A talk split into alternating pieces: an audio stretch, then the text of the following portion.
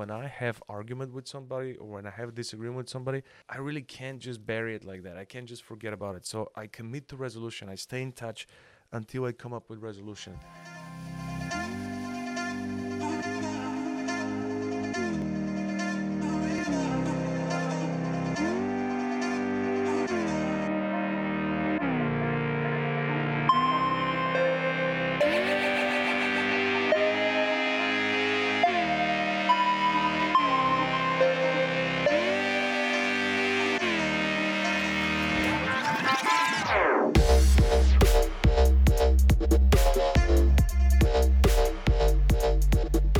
Good morning, champ. Welcome to Chief here, the professional problem solver, coming to you live for another episode of Wake N' Make. Today, we're going to talk about how to handle disagreements with grace. Oh man, disagreements are tough one of the things that I believe and one of the things I realize recently is the key to keeping relationships is to choose to not be right in every argument. All right, so first of all, before you enter arguments, think of the cost. Think of what it will cost you when you win the argument. Would it cost you the relationship? Would it cost you uh, satisfaction? Is the argument worth entering? That's the first thing I want you to evaluate. Is it worth getting into an argument? What we're looking for is agreement, which is the opposite of argument. Let me give you a few tips so you could handle the arguments with grace. The first thing I want you to do is acknowledge that there is a disagreement, but also acknowledge that everyone has an opinion. We are not our opinions. If we don't give ourselves that room to grow, we are judging ourselves based on opinions. Opinions are temporary. So you got to give me that opportunity to have an opinion, to express my opinion, so I have an opportunity to change it down the road.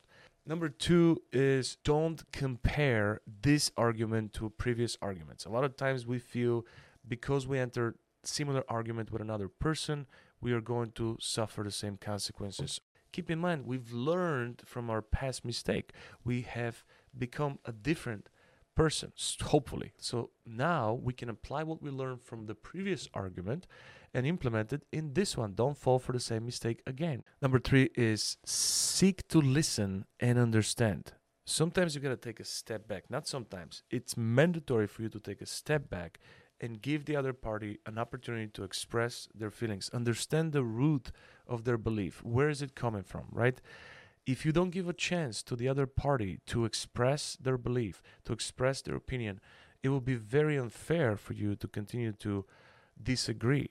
Because sometimes people are on the same side and they continue to argue for the sake of argument. The next one is stop looking for differences. Okay, you need to stop looking for what you disagree on and instead look for what you agree on. If you're entering argument for the sake of arguing or for the sake of winning the argument, you are already losing.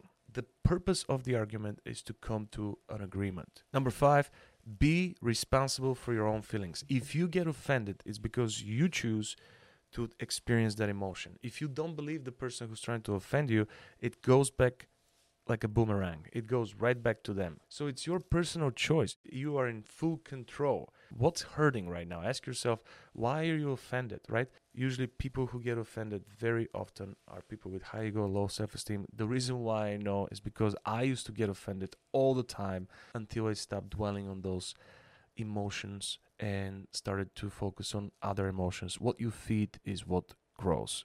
And the final tip I have for you today is to commit to resolution. Okay. When I have argument with somebody or when I have disagreement with somebody, I really can't just bury it like that. I can't just forget about it. So I commit to resolution. I stay in touch until I come up with resolution. One of the best ways to solve arguments is through humility, right? Always extend the benefit of the doubt. There's always agreement between two parties. There's always a middle middle point where both parties will be satisfied. Let's make it a great day. Woo!